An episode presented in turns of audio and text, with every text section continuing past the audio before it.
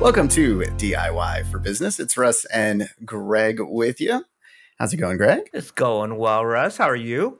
Doing good, doing good. You know, what I was thinking the other day, we always like, we sound so optimistic about our shows, right? Like we're always happy. We're always like, oh, we're excited for this. We're always excited. Like, does that make us sound like we can't be on the other side of this, where we can't tell each other something? Like we can't give honest feedback about something? Does it make it sound like that at all, you think? You know, I never thought of that. I don't think it does, because, you know, I never took myself to the other side as a listener to our show, because I know how many conversations you and I have, and we're always critiquing ourselves and figuring out better ways to do the show. So internally, we're having these conversations, but I never put myself in the seat of the audience to figure out whether they think we're just way too fun. We're just having a good time out here, and we're not digging in deeper and trying to continually improve the show. Right. Well, you know, one time I had a manager in my career that actually said, well, Russ, you know, you're such a positive guy, or I don't think you could have that kind of difficult conversation with somebody, when I needed to give that person on my team feedback. And I was like, well, I think a person can still be positive, still be, you know, well liked, and still give feedback that's difficult, and still have those difficult conversations, no matter, like, even if you kind of on the front of it, you are happy, you know, you're kind, you're like, you know, you want to be liked by your team, and you want your team to like you, you want to like your team. Right. But still, you can have those difficult conversations. And I think that those difficult conversations actually lend well to getting along better with your team. Well, I think it's, you know, it comes from a place of authenticity. You know, exactly. Knowing you for as long as I have, you know, it's not something that you're putting on a front that you're just happy. You know, that's your demeanor. It's actually who I am. It is who you are. It's who I am as well. We are, you know, fairly positive people.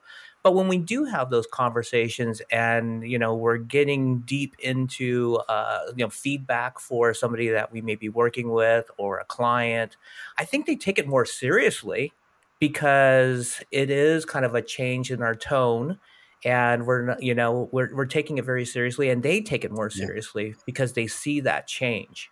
Right. Well, I remember early on in my career. So this is, you know, when we've talked about this plenty of times on the show, and our, you know, we've talked about leadership and like, you know, interviewing and hiring people, and how nobody's really trained at this stuff, right? You just have to, like, on the job training, you're learning as you go, right? You're learning how to be a manager, you're learning how to be a leader, you're learning how to run a company. But yet when you're hiring somebody, they think you know what you're doing. You know, like you don't. Well, really. Luckily, we have somebody here with us today that's going to help us with this. Exactly. Because, you know, we may think we know what we're doing, but we got to bring experts on the show to help us out with that. Well, today we have one of those experts. Charmaine Hammond is with us. She's an expert in communication and conflict resolution. That's just a tip of the iceberg of what Charmaine does. She really has just an amazing resume of things that she's involved with. But Charmaine, welcome to DIY for Business. Thank you. And I've really been enjoying the conversation the two of you were having. See, we were very open about it, right? I was going to ask you, Did we do okay? Yes. And, you know, one of the parts of your conversation when you were saying that sometimes we don't know what we're doing. You know, we're winging it. And that happens all the time in communication and conflict resolution, because out of the thousands and thousands of organizations that I've worked with, when I interview them and kind of poll them to see how much training they've had on conflict resolution or communication, not talking leadership or culture building, just on those two topics, the majority of people say 0 to 3 hours. And when you look at it from a leadership perspective, you have leaders spending 40% of their working week dealing with conflict, and yet have often no training to support them. Right. Right. Yeah. Go ahead, Russ. Oh, no, go ahead, Greg. See, we're being nice to each other. See, exactly. So cooperative. Our first conflict, and we figured out how to resolve it. Exactly. I'm going to ask the question first. You froze. So because these leaders, in management don't have the proper training, what are some of the mistakes that they kind of fall into that you help them with? Yeah. And leaders and teams, there's a lot of mistakes. Some people have a natural communication skill. I will say that. Some people come to it very naturally, and it's just, I'm going to use your words, Russ, it's part of who you are when you were talking about being positive. Some people have those skills, but when we don't have strong communication skills or conflict resolution skills, some of the mistakes that happen is, number one, is people use what we call you language. You never, you always, you should have. Right. And though the words you tend to create defensiveness in the other person, and they retaliate verbally. We really want to reframe our messages to be I messages.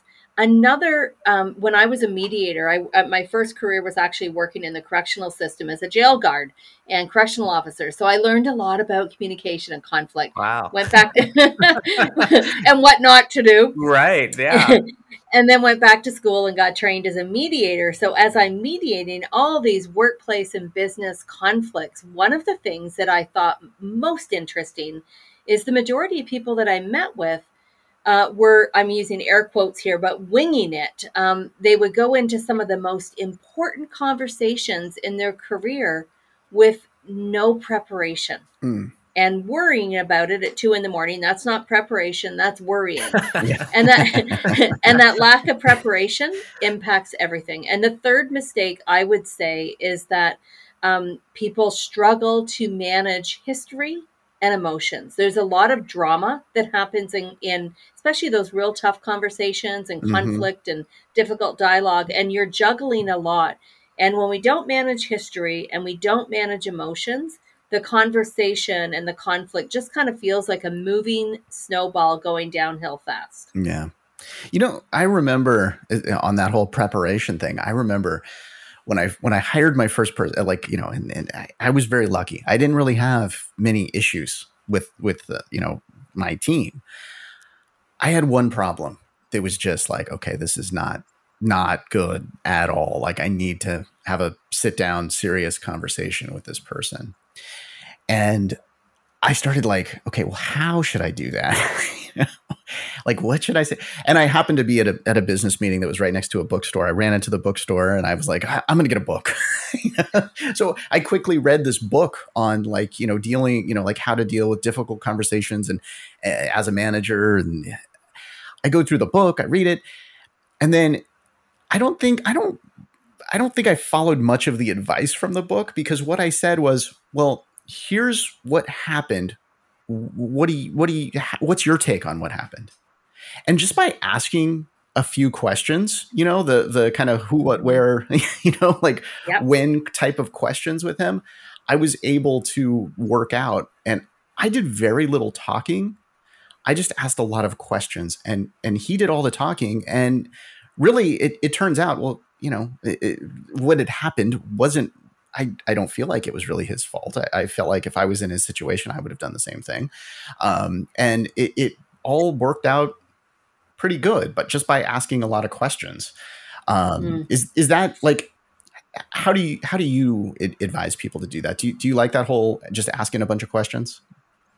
Questions are very powerful. And when we're under a lot of stress, when we're worried about a conversation, we typically dive into statement making. We end up making a lot of statements, and which means we're talking about the conversation or conflict or disagreement at a very surface and positional level. It's those questions that allow you to dig deeper to find out, why is that person so upset, or what really happened? And you really, when you talked about, Russ, when you talked about those questions, who, what, where, when, why, and how, open-ended questions, they are the most powerful questions in difficult dialogues, because when we revert to what is natural for us, did you, would you, could you, will you, those questions shut down the dialogue. Yeah. Because it's kind of a yes or a no answer. And when there's a lot of them coming at you, it feels much like an interrogation. Open-ended questions can help also alleviate or identify assumptions. And there is a lot of assumptions in miscommunication and conflict. In fact, it's often the assumptions that are made that are not checked out and clarified that kind of bring everything to the surface or bring everything to a head. Yeah, I think asking those questions sometimes really gets your understanding of the other person's point of view. Yes. And when you understand the other person's point of view, sometimes they need to understand they're coming from a wrong place. Yeah. You know, just because you're asking them questions and they're giving you authentic answers of why they did what they did doesn't necessarily always mean, you know, that they don't have blind spots. And by being a good leader, by being a good manager, sometimes, you know, what your role is in those cases is pointing those out in a very constructive way. So next time they're faced with an issue or a situation like that, they have a better, you know, grasp of how to handle them. Mm-hmm. Absolutely. There's a great quote out there that, and it's not mine, but the quote is, sometimes the problem is the way we see the problem.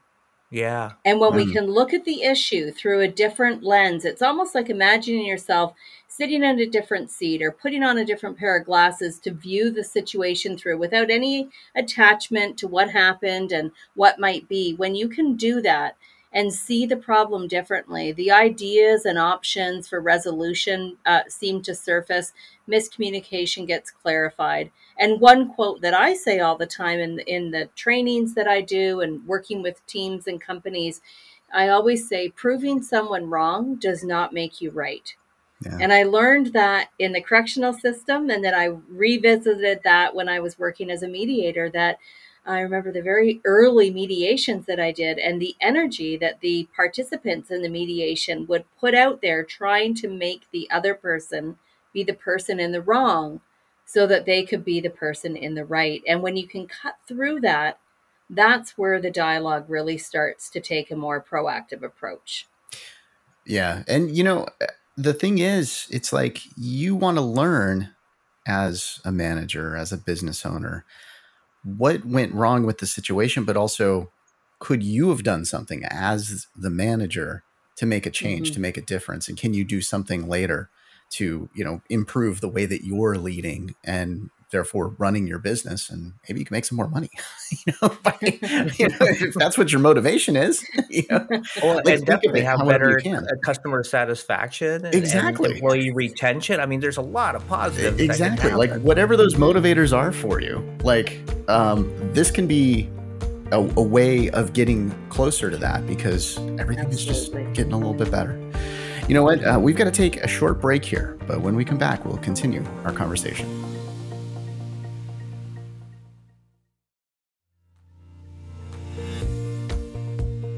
Thanks for listening and subscribing to DIY for Business. Also, thanks for reviewing. For those of you that have reviewed on whatever platform that you're listening on, you're awesome. Thank you for doing that. And if you haven't yet, you're still potentially awesome.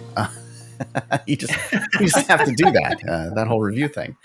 Okay, so reviews. That's something, you know, that a lot of businesses, you know, worry about, right? And they think that is listening to their customers. I don't think that reading reviews is listening to your customers. I think actually listening to your customers is listening to your customers, right? There's listening to your customers and there's listening to your employees. Whatever you're doing in business, listening is like key. And in a conversation, listening is like, I forget the exact quote, but I think it's Mark Twain. If God had wanted us to talk as much as we listen, he would have given us two mouths and two ears. We have one mouth, two ears. So that should be how much you're listening to people. Yes. Let's get into that and dig into listening. I'm going to stop talking so that I can listen to you.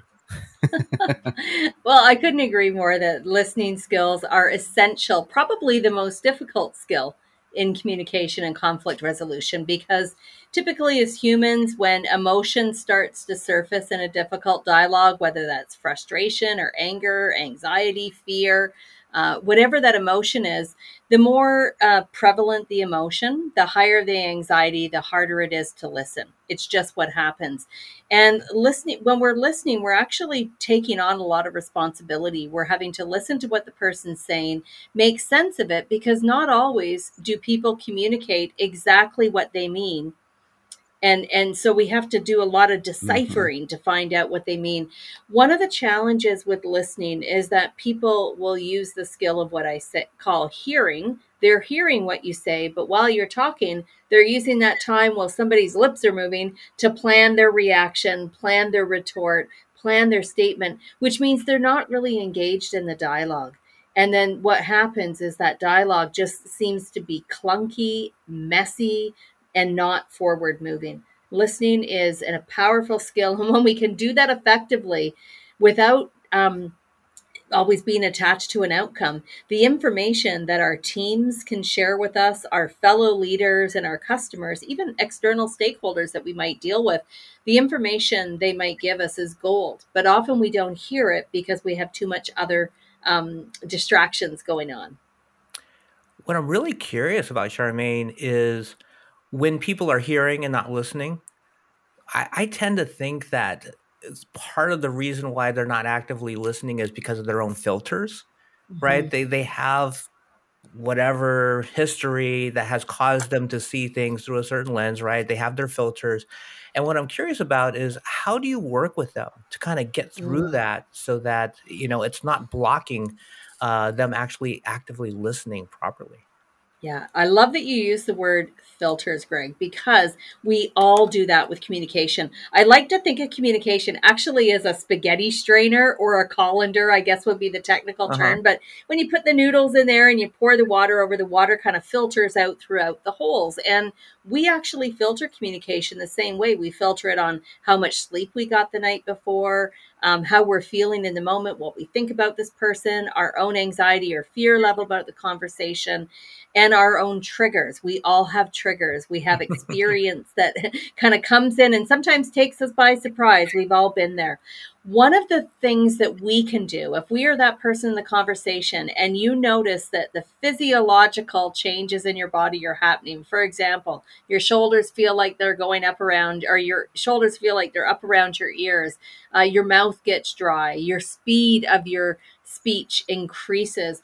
Pay attention to these nonverbal signs and physiological signs, because it probably means that you're filtering communication, you're not listening, and it's just going to be tougher to resolve the issue. Another piece with filters is to know what your triggers are. Know what are the behaviors that other people might display. I think back to one of my mediations that I did in a team, and there was about 20 people around the table, and one of them had a huge a trigger that when somebody would sigh and say whatever, it was a huge trigger for this person. And everybody knew it, and everyone would kind of chuckle. And sometimes I think there was purposeful sighing and to create a rise in the room. But it really made it difficult for this person to focus. And when that person became aware that this was a real trigger, and I actually appreciate her courage, because she shared with her team. She said, "Team, I got to fess up. This is a real trigger." The team laughed and said, "You think?" There was a lot of humor and playfulness, respectful playfulness that happened. But she said, "I'm just cluing in now. And when I hear it, I can't even engage in the conversation. I go from listening to anger. And I can't even." And once she knew what the trigger was, it was no longer problematic. So we've got to be aware of our triggers. I'm just taking a wild guess that she's a parent of a teenager. I don't know. Exactly. And you know what's funny story? She was. We asked that about that later, and she was a parent of a 14-year-old daughter who apparently did this all the time. But what was interesting, when somebody said, "Why does it bug you so much?" What a great question coming from another team member around the table. Why does it bug you so much? And I remember her sitting there thinking, and the group was totally okay with her being silent. And it felt like an eternity. It was probably a minute, but it felt like forever. And then she said, "I remember as a kid, anytime I put my hand up in school, I never got picked to share my perspective. And when I'd share my perspective, the whole class had their say, and whatever I said didn't feel meaningful. And then as a parent, I'm told whatever all the time. And for her, it was just bringing up feelings from the past that she wasn't even aware that she had. They weren't hugely traumatic. But when she was able to trace where it came from, she thought, well, I got to let go of that. That was like half a lifetime ago. And it just made it easier to move away from that particular trigger or filter. Yeah, it's so cool that she was able to figure that out and then disclose that to everyone. I mean, that is awesome. Like I in this show, like when our first few episodes, right? Like I had this conversation with Greg. I'm like, I get to the point of where I'm supposed to ask a question. I don't know. I have to go to my list of questions because I don't know what we were talking about at that point, because I was so paying attention to editing the audio and doing this and writing down little markers and doing all this stuff. And it's like, once I realized that and figured out that was a problem and I changed it, the interviews got so much more fun for me. Yes. Because I was actually there and paying attention. And then I started thinking, like, where else do I do that in my life? So, so the show brought that one out. Well, what you're talking about is so important, though, in communication. You're talking about being present, right? Mm-hmm. You're talking about being present, being engaged. And I think we put a lot of pressure on ourselves to say the right thing at the very right time. And the reality is, when I was going through my mediation training many, many years ago, I remember one of my favorite instructors said, people zone out about every 7 seconds. And I said, what does that mean? And so the instructor said, and I've used this for years too and tested this, that when we're listening and participating, we get distractions. Somebody walks by, we see them, and then we come back. Or somebody says, Charmaine worked in the prison system. And then our mind might go to, I wonder if it was like the Orange is the New Black movie. And then they come back and, or somebody says, I lived in such and such an area. Oh, my brother lives there too. And this is all happening in our head. We're not saying it out loud, but we zone out and we zone back in. And when we really focus on being present, we don't miss those nonverbal dynamics as much and what's happening in the room. And it's easier to kind of fit back into the conversation. Because when we feel like we've zoned out and it's like, how did we even get here? I've missed half the dialogue, which happens when we're under stress. We zone out longer. Right. And I've actually worked with people who never zone back in. They don't check back in. They've checked out emotionally out of the dialogue. You're totally right. I completely agree with you. I need to watch the new Orange is the New Black episode. And that wasn't what my life was like there. The other thing that I was going to that I do, I take notes now during these, during interviews, because that keeps me active listening. It keeps me focused so that, and actually I did want to ask about the prison thing. So I did write that down because that would be fun to talk about, but that might be a whole other episode too. Lots of stories there, lots of learnings, painful learnings. I mean, you would think there's a lot of conflict resolution in a prison. You would think. You know what though, Greg? There was so much conflict resolution there, and the easier conflicts, believe it or not, looking back now, it may not have felt that way in the moment, but I learned that a lot of the conflicts that happened with the inmates were, in one sense, a little easier to deal with. We had really clear policies. We had backup. We had support. We had all these things to assist us with dealing with conflict. Was it uncomfortable and scary? Yes. But we had a lot of clarity. Now, in our teams around the table and around the lunchroom and in our discussions, what worked with the inmates did not work within our team conversations. And when I left that career, I was actually in a leadership position of a young offender facility. And I had to essentially unlearn a lot of what I had learned previously and learn new skills so that I could resolve conflict effectively and use a stronger, more beneficial, meaningful way to communicate with people. I found the issues within the team were often more difficult and uncomfortable than the issues amongst the inmate groups.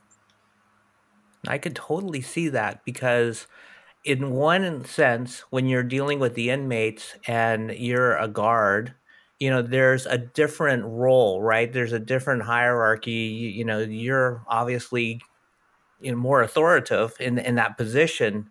Whereas when you're dealing with your peers, that's a different dynamic. And absolutely, I could totally see where it would be night and day between dealing with the two parties. Mm-hmm. What I love about what you do, Charmaine, and working with these businesses is, ultimately you're trying to inspire a better environment for yes. their corporation, an environment where communication is stronger, that's more open.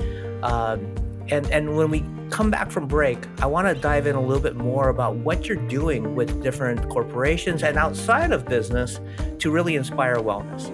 So we'll be right back.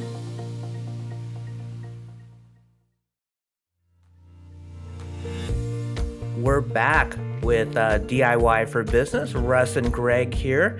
You can find all our episodes on thebestbusinessnetwork.com. We're also affiliated with Electricast Media. Go to their website as well. Today we're talking to Charmaine Hammond. She's an expert in communication and conflict resolution. And before the break, we really identified the fact that what she's doing with these corporations is inspiring wellness within that business. And Charmaine, I want you to kind of expand on that thought. It's such an important conversation right now. Organizations, businesses, despite the type of business we've been in, there's been a lot of change, and change is tough for people. Change surfaces conflict and challenges, and it impacts resilience and wellness.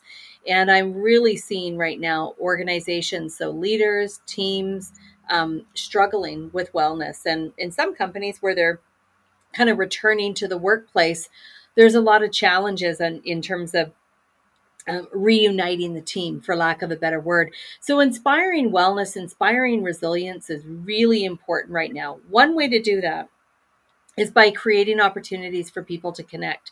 Connection is an important part of wellness, but it's also an important part of communication and team building. Really focusing on creating that team culture where vulnerability is okay. It's okay to ask for help, for example. It's okay to lend support to a colleague. So creating the culture. And then also for leaders, one of the things that I think is critical right now is leaders sort of modeling or talking about why mental health, positive mental health in the workplace is important. The companies that I work with that are having these conversations and inviting conversations about mental health and resilience are the ones that seem to be coping and navigating really well.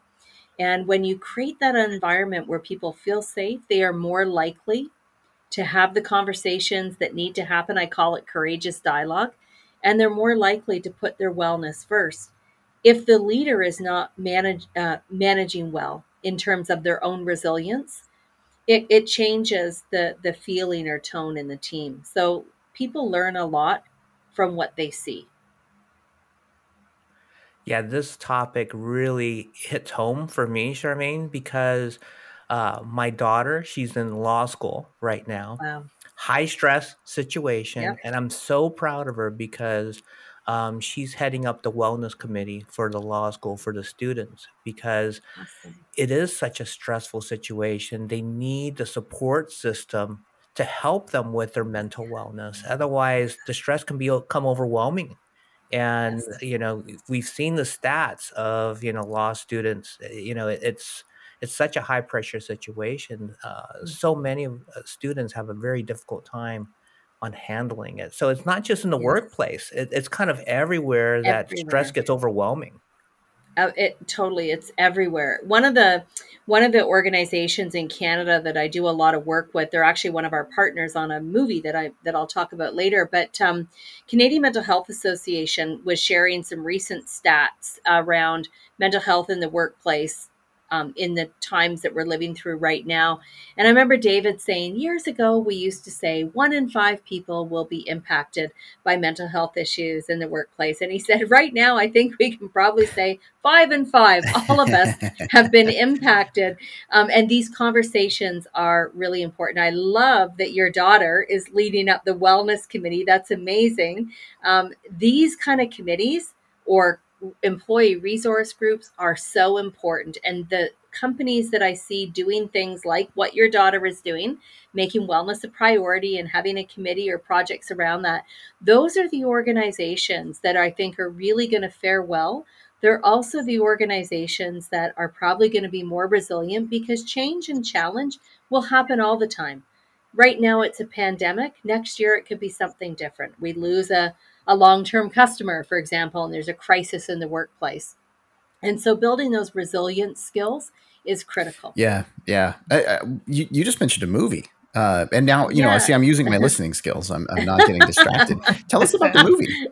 So the movie Back Home Again, I'm the executive producer. It's an animated movie, I should say, award-winning animated movie. And it's, yes, thank you. It's based on the Fort McMurray, Alberta, Canada wildfires that happened in 2016. It was the biggest evacuation in Canadian history.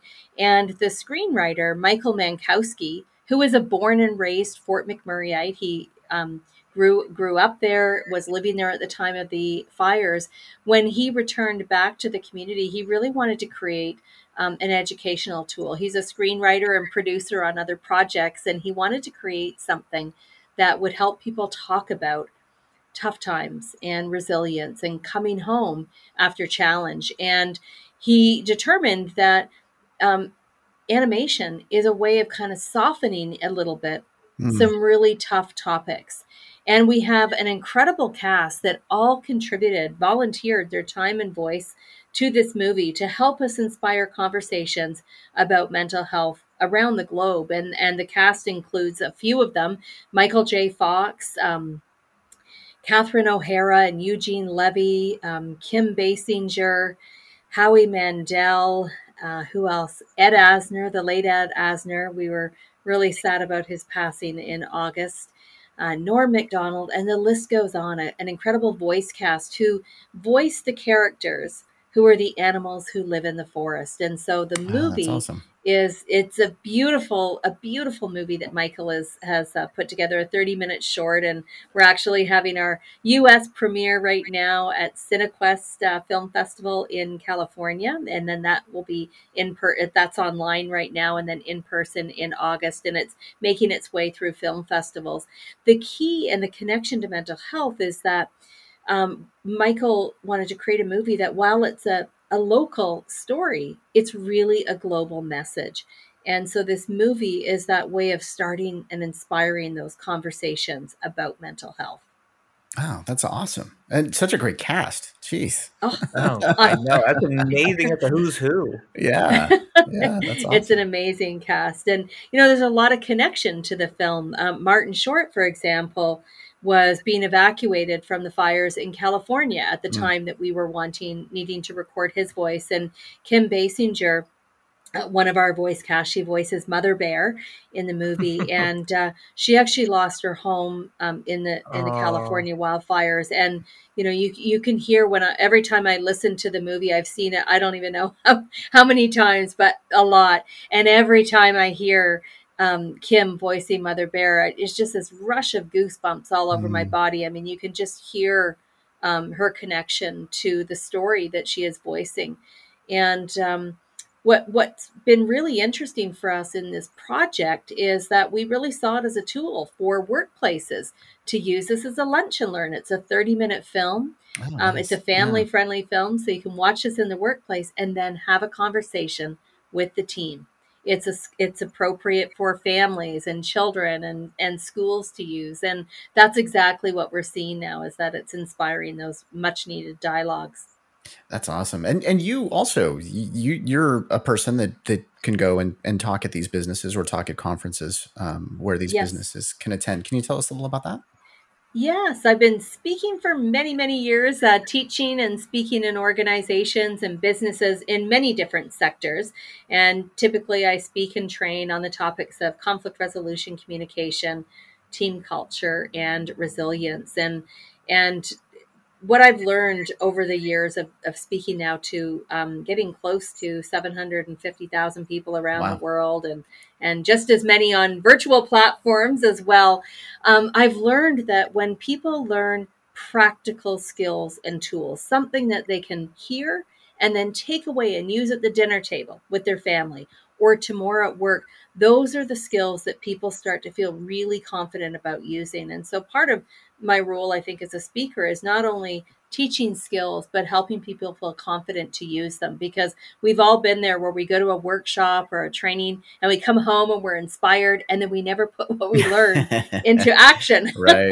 It's too common. Yeah. So for our listeners that want to get a hold of you and maybe use you as a speaker or as a coach, what's the best way to reach out to you? Best way is either on LinkedIn. I'm in LinkedIn. And for those of you who prefer websites, it would be CharmaineHammond.com. And Charmaine is with a C. And if it's about the movie, you can actually find me on those two places as well. And the movie has its own website, and that is BackHomeAgainMovie.com. Awesome. Well, we'll get links to those in the podcast description as well for those that are listening. And you want to head over there, you can just do so by clicking the links in the description. Thank you so much for joining us tonight. Thank you. Really enjoyed the conversation. Oh, I really enjoyed it, Charmaine. Thank you so much. And thank you for listening and subscribing, reviewing DIY for Business, part of the Best Business Network and Electricast Media. The subjects that we cover on the podcast are selected with the goal of helping your business grow. All of the information provided is opinion-based, and you might want to consult a professional to discuss your exact business situation. Greg and I want your business to succeed, and we are happy to take your questions. We would also love to hear your suggestions for future episodes. If there's an area of your business where you feel like, hey, you know what? Russ and Greg could talk about this. And I can learn more about this. Well, hey, let us know. Head over to our website, diyforbusinesspodcast.com. That link is available in the description as well. We also love talking to business owners. So you know what? Hey, head over there, fill it out, and maybe we will talk to you as well. We thank you for listening and subscribing to DIY for Business, where you are not alone. Or Whatever Movies is our podcast. A movie discussion podcast hosted by yours truly, Iris, and my older brother. I'm Wesley. So we talk about recent and favorite feature films. In a brotherly and sisterly way. Is that good or bad? It's great. And between the two of us, we've seen thousands of movies. So check out hundreds of episodes at orwhatevermovies.com or wherever you listen to podcasts. And subscribe to Or Whatever Movies, presented by Society 13 and the Electricast Network. Electricast. The Geo Godfather Wars is an all-new podcast giving you the real talk on understanding how geopolitics impacts you and your world. Join your host, Barack Seener, and me, Leah Tedro, each week as we unpack the complexities, strategies, and players running the world, and how those forces affect your everyday life and decisions, whether you know it or not. Available wherever you listen to your podcasts. See you there. Electricast.